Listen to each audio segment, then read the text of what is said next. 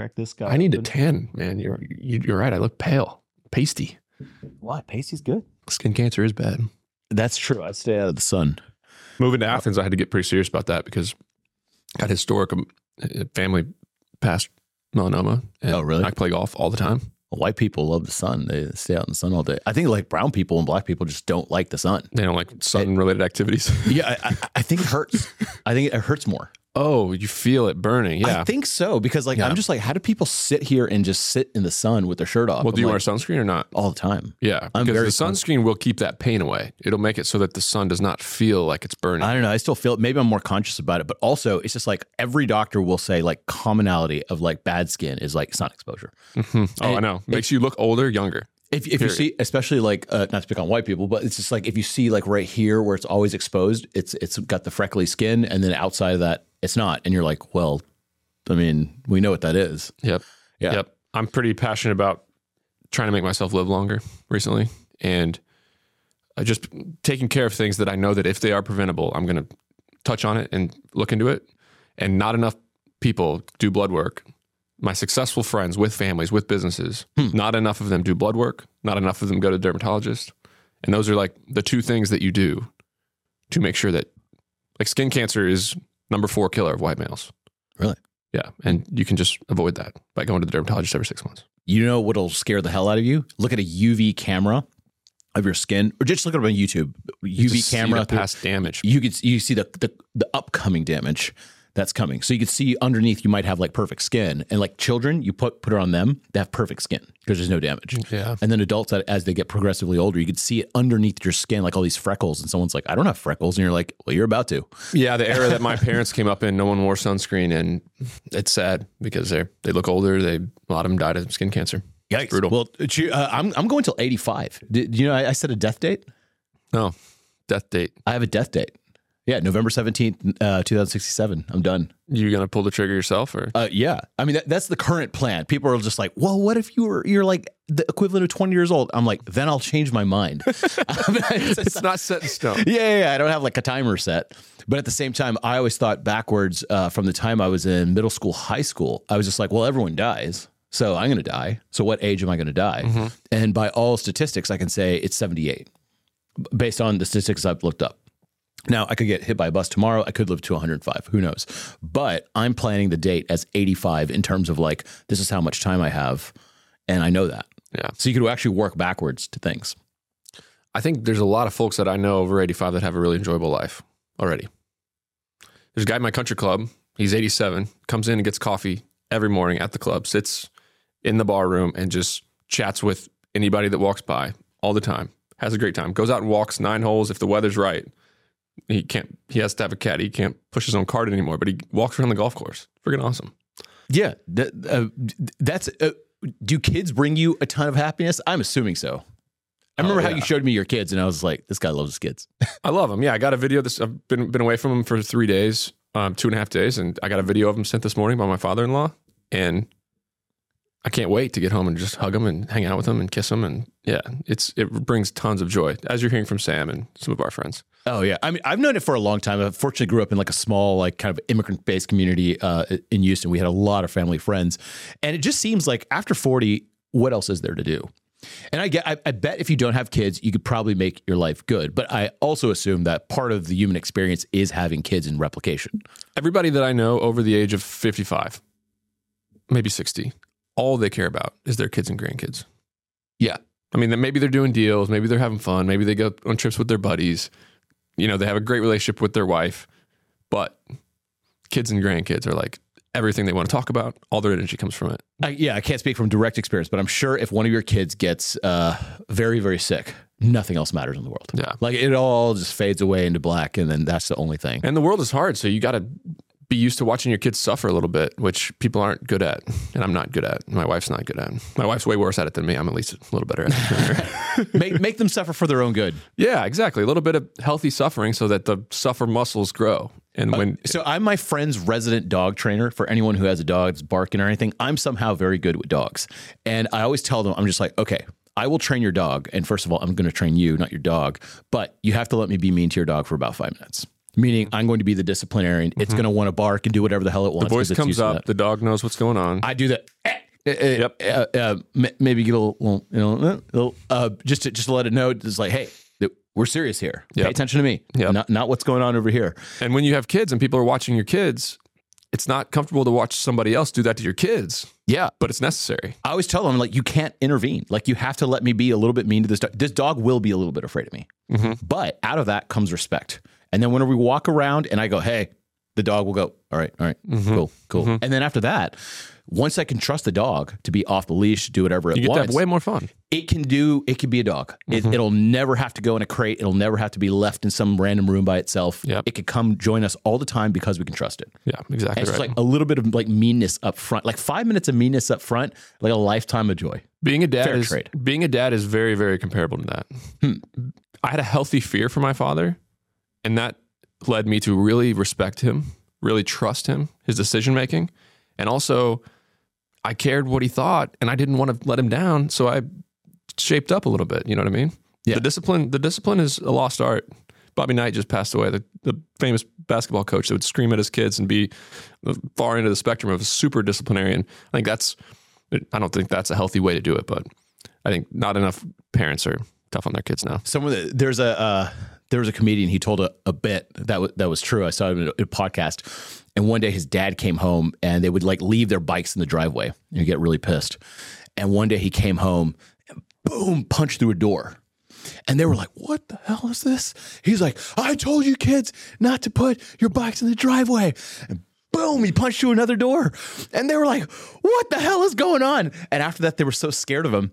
When he grew up, he was talking to his dad about that. And his dad was like, Oh, yeah, I was replacing all the doors.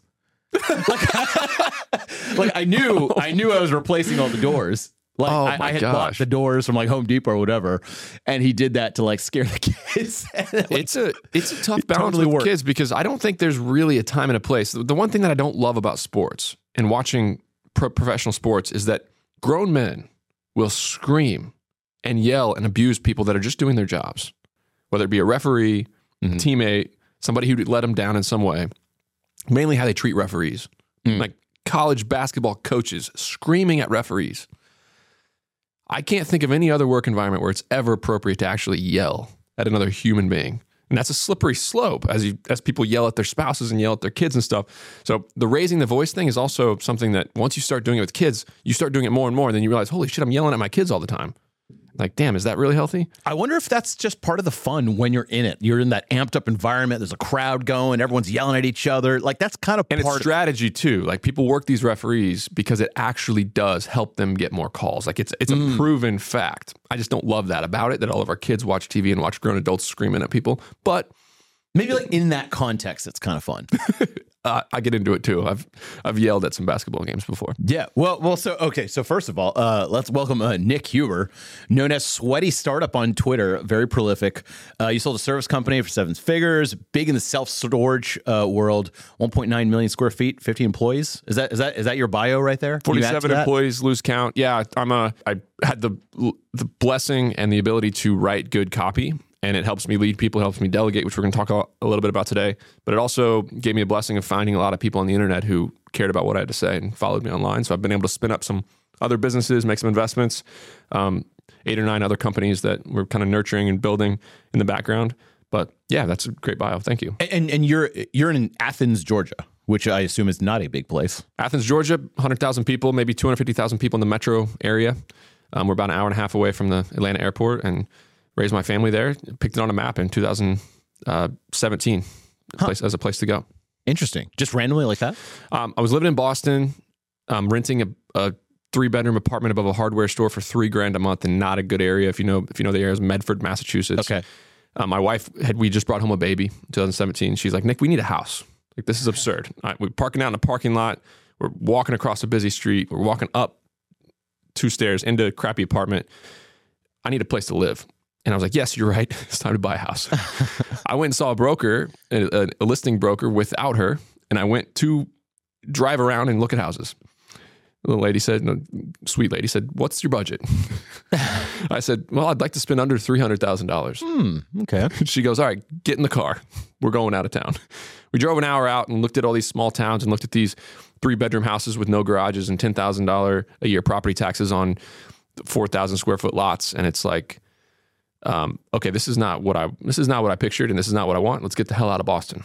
I was doing more real estate at the time, the, the service business, the moving and storage company. My partner and we had a good employee running it. So I, my wife and I are like, all right, we're leaving, but where do we go? I, am from a small town in Indiana. She's from a small town in upstate New York. Didn't really want to go back there. Mm-hmm. Couldn't afford any major city. We liked city life, but we couldn't afford it. And we made a list of things we loved. On my list was golf, cycling, craft beer, no traffic, good food, and within an hour and a half of a major airport. On her list, it was family friendly, great churches, um, just like yoga. She said good restaurants. Mm. Again, no traffic and good weather was on hers. Was really important to her. And at the bottom of the list, both of them was like, "Where can we buy a house for three hundred thousand dollars?" and um, we didn't have many options. Athens, Georgia was one of those places. I went there, played some golf, um, rode my bike in Athens Twilight. We visited the next weekend, put an offer on a house, bought a brand new build, three thousand square foot house, four bedrooms, eight minutes from downtown, for two hundred eighty nine thousand dollars on a very small lot, not not perfect, but it was great starter home for my family, incredibly cheap, low risk move. We moved the family to Georgia, not having met anybody in the whole state. We didn't know one person. Wow. You, you don't you didn't like think that you're going to miss family and friends and stuff like that? We'd never been around family. Um, we also got a lot of quality time because I was a, I, I worked a flexible job, was able to go back and spend some really good quality time with my my parents, and she did the same with hers. Um, but yeah, it was scary. For, of course, it was scary. So, I, I, could, now, I could not afford a great quality of life in Boston. I'm assuming you can now afford a great quality of life almost anywhere. Would you mm-hmm. move now or you just kind of settle there? Well, an amazing thing happened is that those things that we loved, um, other people in the city live there, love those things too. And we've met amazing people. We have, I have five of my best friends in the world live in Athens hmm. um, that I met after I moved there. Hmm. We have a great church, great community, good schools for the kids. And you can buy a 10 acre, 10,000 square foot house for a million and a half dollars. Nice. the negative is that during rush hour, it's two hours to the airport in the morning. Mm. But so as I travel more and more, it gets tougher to live in Athens, but it's so affordable to live there in every other area of life. so to combat this, I think you're buying a jet. yeah. Or a small, like a small jet. A small personal jet with several partners, a couple hundred thousand dollars a year of overhead that'll get me around the East Coast for mo- the majority of my travel. Yeah. Are you flying this thing? No, we'll have some pilots. We'll put it on charter program. The economics of a private jet, people think it's absurd. People mm think you need 10, 20 million dollars a year of income to do it. And for most jets, yes, the twin engine Honda jets that are $4,000 an hour fuel. This one's $600 an hour fuel, one pilot, small. But all three of my kids together weigh under 100 pounds. So flying in a small jet, I can fit me, my wife, my nanny, all three kids, and we can get to New York City in two hours because the thing goes 340. It's like station wagon of the sky. It's a Vision yeah. jet. It's a Vision jet by Cirrus, mm-hmm. and it's a personal jet. It's not a. It's not a private jet. I can't get to California. I can't even get to Austin. Mm. If it, uh, it's just too too. If I'm staying here for three days, I can't send the pilots all the way back to its, its home base in Chattanooga. I can't send them all the way back. Bring them all the way back out to get me. It's not really feasible.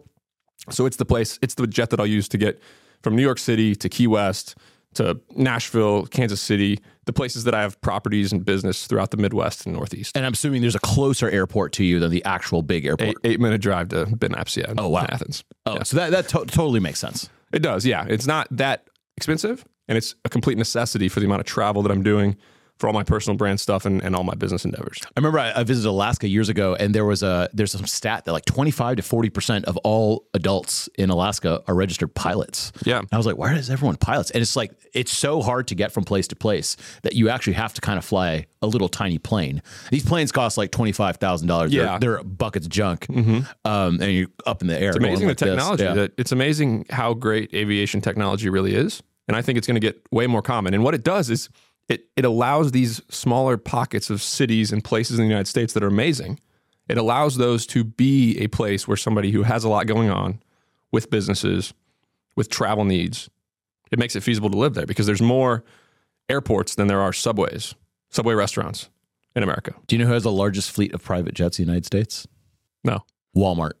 Really? Yeah, and and you think like Walmart private jets that doesn't make sense. They're all about being cheap, but they are small town USA capital, right? So their Ah. execs who get paid a lot of money have to go to three different Walmart locations a day. You physically cannot go there with a car. You cannot do that on like you know Delta. Yep. And so they have tiny private jet. And, and once again, not fancy private jets. We're not talking about a G seven hundred over Yeah, here. yeah. We're talking about a tiny little uh, plane that they hop around and get to That's places. the equivalent of what I'm getting. That's a little bit safer, a little bit faster. Yeah. Exactly that. It's got a parachute. it's got a parachute. It's a it's a great machine. I Yeah. think they're gonna get. I think they're gonna be really common. That's so. So the, the way I found you is, of course, through Twitter, and you are prolific, very nice guy in person, kind of a shit talker online. It's it's it's a unique thing. Like it's just like you're. It's it's almost like doesn't match sometimes. Why the why the shit talking does it work? I'm a, I've always been a my wife calls me a pick, meaning I pick on people. I pick on I, I, I like to get a reaction out of people. It's just my weird sense of humor. Me and my friends were always goofing off with each other when we're on the golf course, giving each other crap. Um, it's just who I am. So when I realized that I could type a couple words in on the internet and people who I've never met would get angry and upset about that, I just it, it didn't it didn't make rational sense. So I decided to uh, have a little fun at, at times.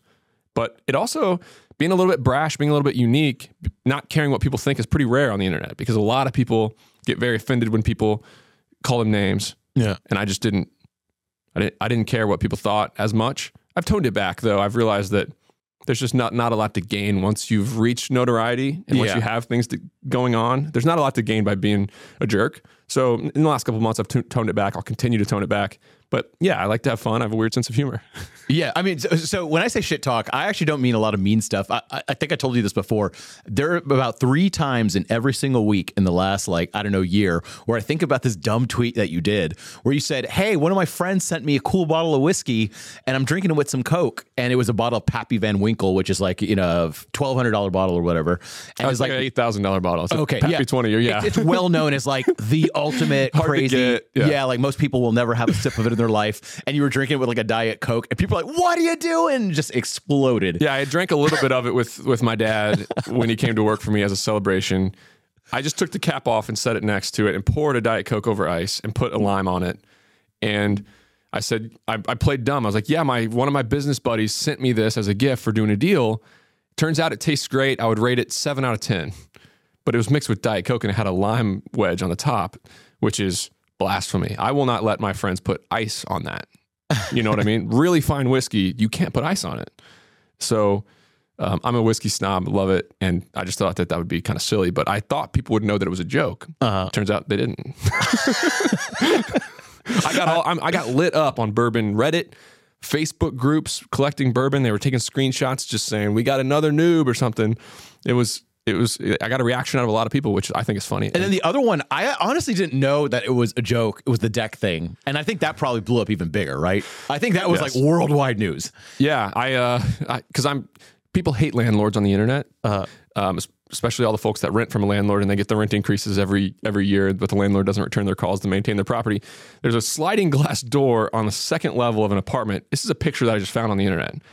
A sliding glass door on the second level of an apartment, which never makes sense unless you have a big deck. And they had a really small deck on just the open side of the slide glass door. It looks absurd. Um, it's obviously a like a development snafu of the deck being too small, and I and I made a tweet that said, "Hey, I I was able to you know spend five hundred dollars on this deck, and I was able to increase my rent three hundred dollars a month.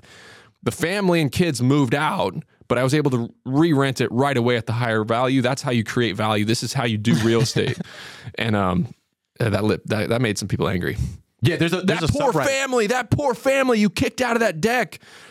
Or kicked out of his apartment. I'm like, well, the kids were all able to help move. Like I saw the kids help move in the boxes. I was just playing dumb. And I kept getting people madder and madder and madder. I, I think I originally actually saw it on sub, the subreddit slash Decks. Yeah. That's that's what, because I'm a homeowner and this is the kind of stuff I read.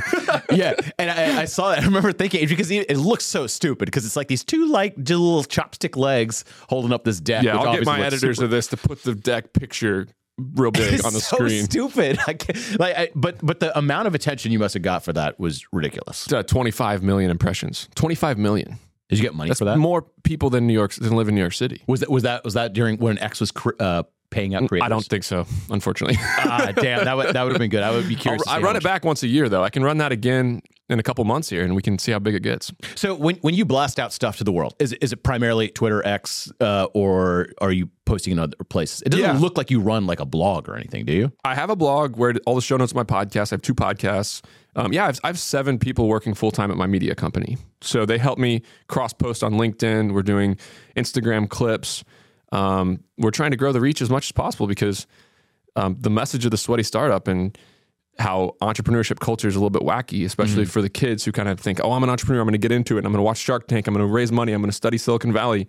Um, that's not really how people are getting wealthy, in my opinion. So my goal is to spread this message as far and wide as possible. So you do it uh, LinkedIn, Twitter, Instagram, really all the things, all the things, all the places that will take your media. You have someone that uploads all the stuff. Yeah. So after after this, you're gonna get this. I'll send you the clip, and then you're gonna have your people cut it up, putting it all the little clips. Yep. Yeah. Okay. And I do a lot of just little vlogs when I'm walking around my house. I have a thought. I'll say something on hiring or delegation, and I'll upload it myself to. I'll use a CapCut in three minutes and upload it to Instagram. really. So you're doing editing. Some of it, yeah. Oh wow.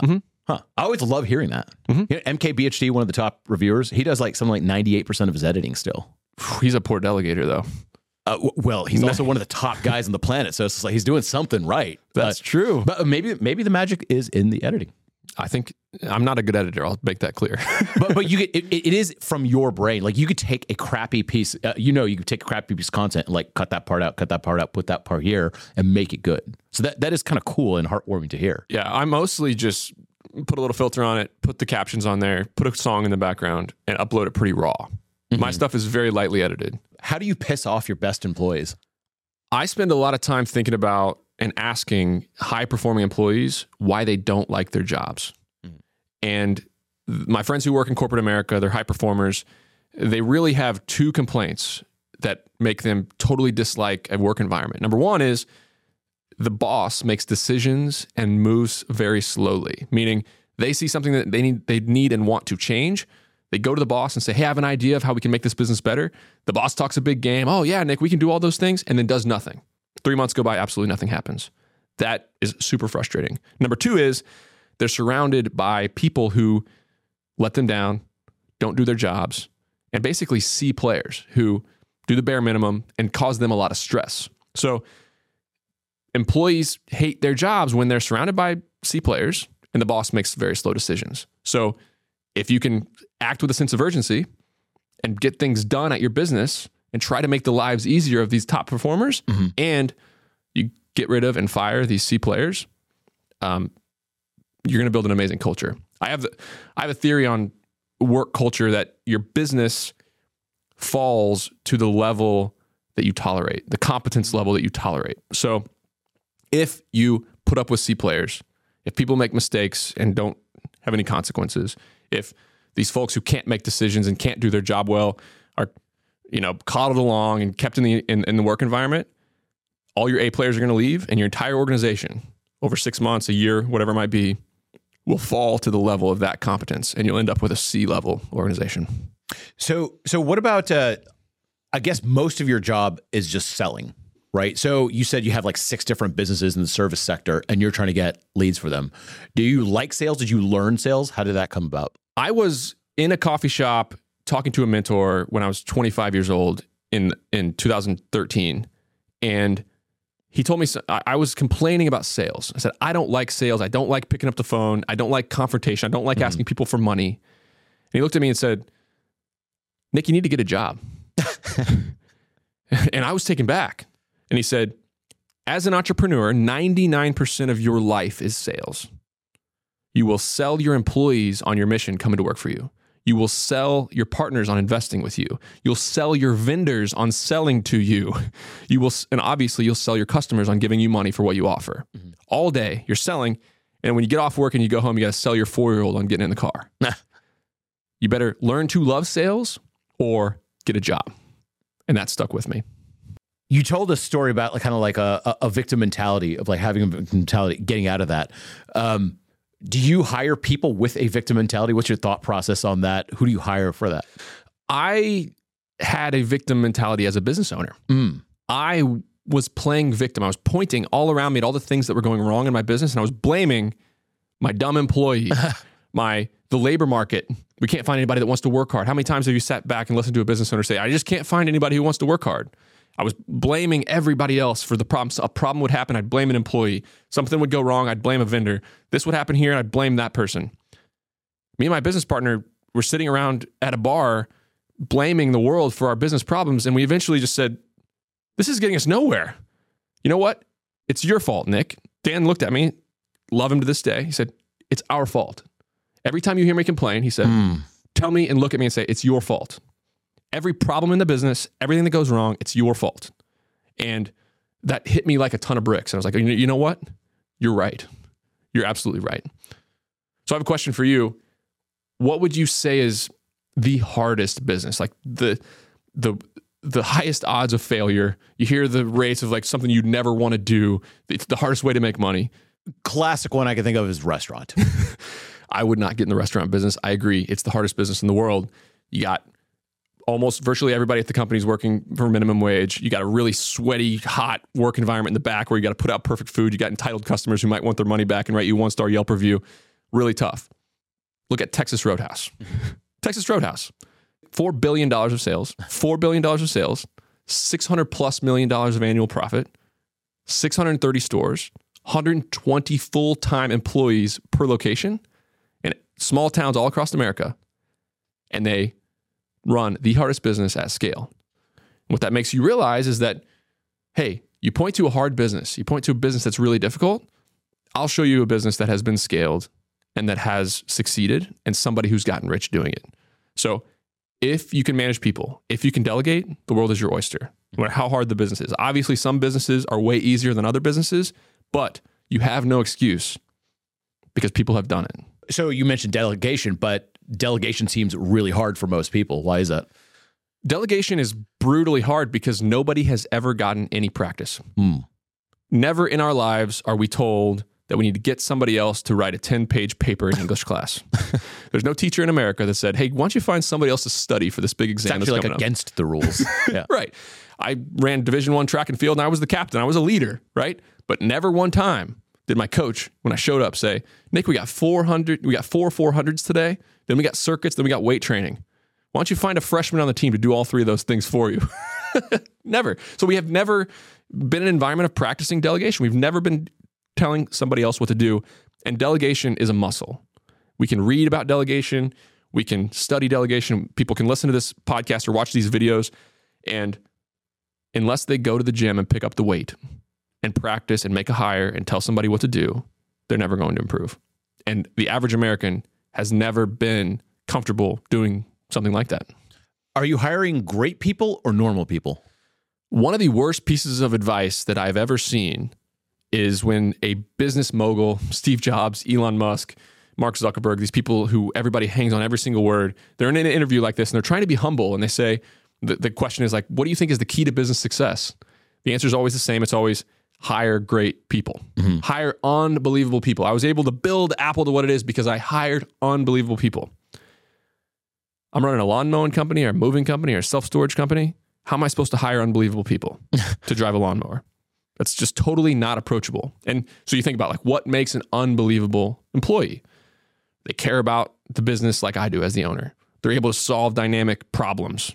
They're great decision makers. They thrive in chaos. They'll stay late. They'll work nonstop. And what I realized pretty quickly in, in business is that those people are unicorns. They're unicorns. They do not exist. People who care about my business like I do, they don't exist. So I had two choices. I can build I can build a business where normal people can thrive, or I can hire unbelievable people. And building a normal business, a, a business where normal people could do their job really, really well, turned out to be a lot more approachable, and it worked out a lot better over the long run. And then uh, give me an example. How are you finding these people? Is it online? Is it in real life? Where are you finding all these people? I think the I was in a I was in a Walmart parking lot in Ithaca, New York in 2014 or 15. It was like 7 p.m. It was dark out, and I saw a 25 year old clean cut kid running through the parking lot with his Walmart vest on, and he was putting all the carts together and sprinting across the parking lot with the carts. And on the way by, he picked up like a, a Walmart plastic sack, was rolling tumbleweed style down the through the parking lot. I, he scooped it up and jammed it in his back pocket and sprinted in. This blew my mind because every Walmart I'd ever been in, nobody walked fast. Nobody cared. Everybody's getting paid $12 an hour. They're lollygagging around and they're just doing the bare minimum to get paid next week and be able to go home when, when they clock out.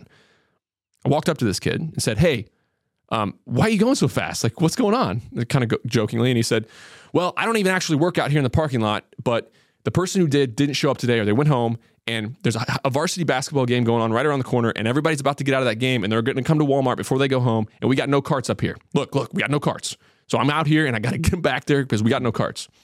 And I could tell instantly like this guy's different. He can he can care. He cares. So I pulled a business card out of my pocket and said, "Josh, do you know anybody like you who might want a job. Like I'm, I run a moving company in town. We pay twenty dollars an hour. It's fast paced, fun environment. I'm a good boss. Like if you know anybody, have them call me or email me.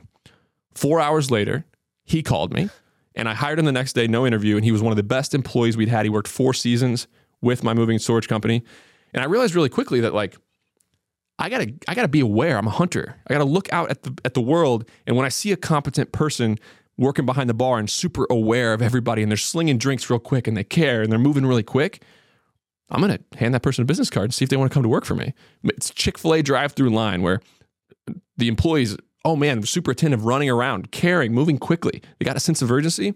So I, I, I hire people in scrappy ways. I don't look for unbelievable people. I, I, look in my real world about who I might be able to hire in my town. You had this interesting framework called a 10 10 80. Can you explain that? So what I realized pretty quickly about the workforce is that say there's 100 people in a room and they make up the entire American workforce, 10 of them, 10% of them are actively looking for a job. They're either unemployed or they hate their job and they're applying to jobs and looking elsewhere. On the other end of the spectrum, 10 of them, 10% of them are in career nirvana. Everything's perfect. They love what they're doing, they love where they are, and they would not leave for a better opportunity even if it came upon them. 80 of them, 80% of them are somewhere in the middle. They got a boss that really likes them. They a boss that doesn't want to lose them. They like their job okay. They're not actively looking for other jobs. But if something came along, they would they would jump ship to do something better. And I realized really quickly that there's two ways to hire employees. Number one is fishing style. I'm throwing out a, a, a line and I'm reeling it in. I'm hoping that one of those 10% of people who's hungry, the fish that are hungry, are going to bite my job application and come to work for me you know, you can find the 10% of people who are actively looking for jobs that way. Or I can sit on a rock like a lion and be a hunter. And I can go out and find the people in that 80% that are always looking for better opportunities and convince them and bring them back to work inside my organization. And I realized really quickly that if you want to build an organization of A players, you got to hunt them down because the best employees, the best employees that I've ever hired, they always had another job when I convinced them to come to work for me. So in this hiring process, you mentioned something about the a motivational interview. What is a motivational interview? I like to when I'm hiring management roles or higher level roles, I like to get a feeling for what people really want out of the job. And the best mm. way to do that is say, "Hey, you know, I know we're in an interview right now. You don't know anything about this company, but let's pretend that we're 3 years down the road and you walk in the same room. This is my office. You walk in the same room and everything's perfect. You, I ask you how things are going, and you say things are going unbelievable. I love what I'm doing. Family life's perfect. My work environment's amazing. Tell me about what's going on. How many people are you leading? What kind of problems are you solving? What are you doing every day? How much money do you make mm. in this ideal world three years from now? And then I shut up mm. and I let them tell me what they want, exactly where they hope to be. And the whole time I'm thinking, can I deliver this? Can my company actually deliver this? I've, I've been interviewing for a, a, a warehouse mo- mover, and they told me they wanted to run my company. And I was like, oh, dang, I just need somebody to move boxes. this, is, this is not ideal. Or you have somebody who you think might have management potential, and it turns out I have a really small team. The problems are going elsewhere. I'm making 60 grand a year.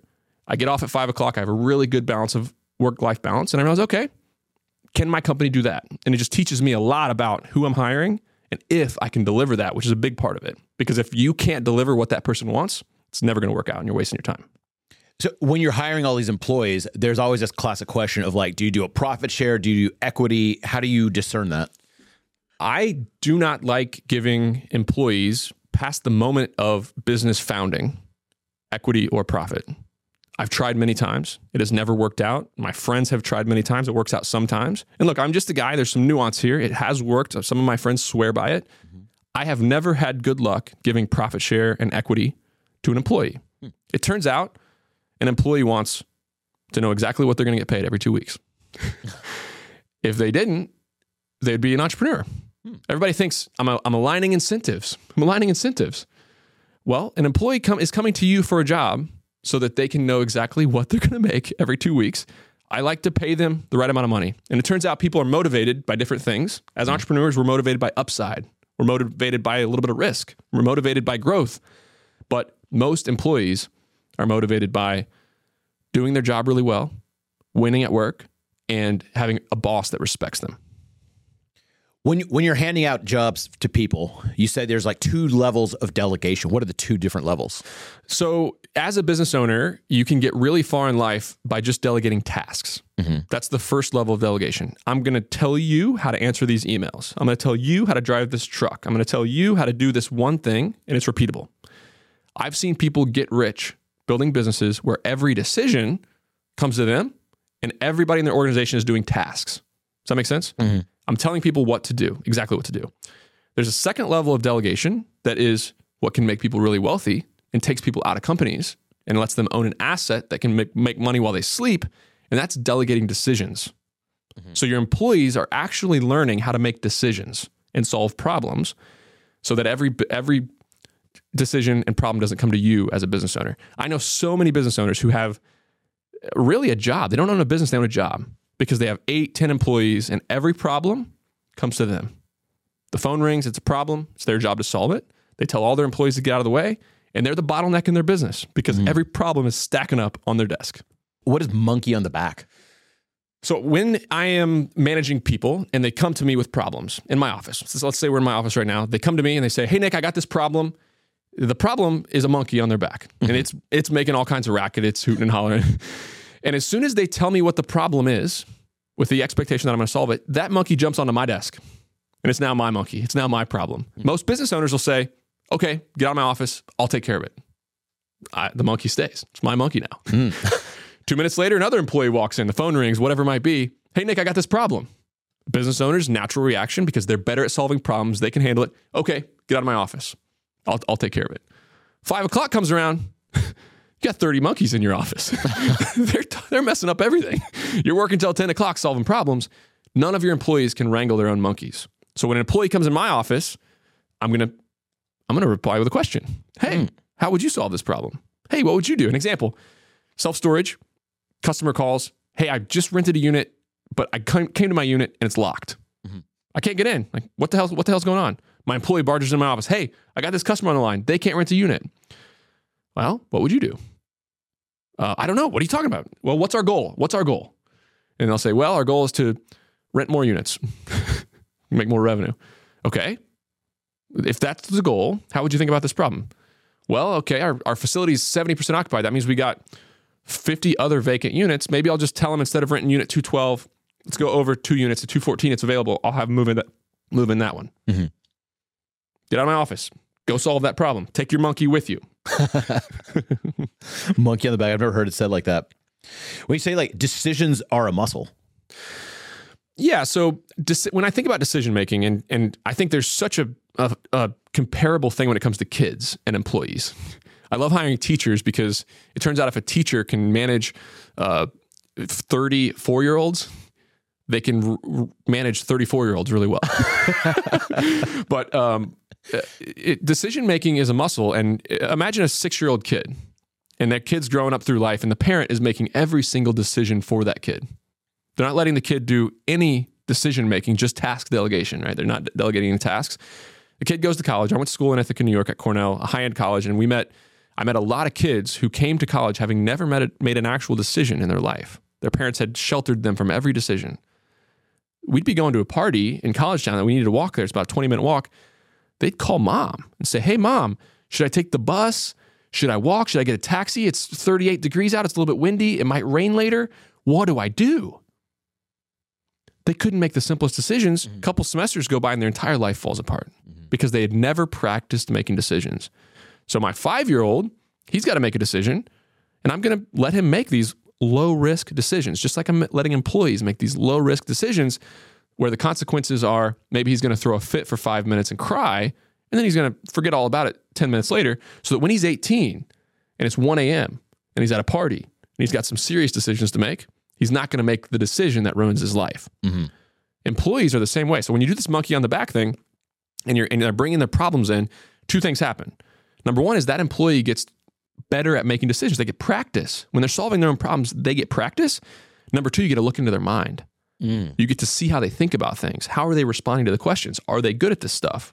Can they actually, you know, solve these dynamic problems? And what you'll learn is most people can't. And you need to taper back the expectations and take them out of decision making roles. But every now and then you'll get an employee that you really like the way they think. And these decisions, their muscle is growing. They're getting better. They're getting better. They're getting better. Before you know it, they can run your company. So you talked a lot about these hiring tactics, but it sounds like one of the biggest skills is knowing when to fire someone. How do you approach firing someone? If you're watching this or listening to this, I want you to think, run an exercise. Mm-hmm. Give me an example of an employee who you've you've given them some corrective action, you've disciplined them a couple times, they just continue to make mistakes that cost you money, they're forgetful, and and and your mindset's like, well, I'm just going to keep working with them. They're mm-hmm. they're going to change. They're going to get better. They're going to get better. They're going to get better. I've done this many many times. it turns out that most people don't change.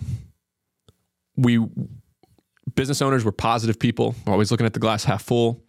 We think that, okay, I'm going to get to them. I'm going to train this person. I can do it. I can do it. I can change them. I can change them. I can change them. 80% of the time, they're not going to change. These business owners will not change. I'm not in the business of taking those odds. Mm-hmm. Okay, so in in business, you can be really stressed out trying to change people, or you can get people in who are who you need and get people out who are not, and let them change themselves. sounds that sounds harsh, sounds tough as a business owner, but if you're thinking of that employee that man, I just wish they'd change a little bit, the time to the best time to fire that employee was a year ago. Mm-hmm. The second best time is today. Fire fast, and you'll you'll be happy you did.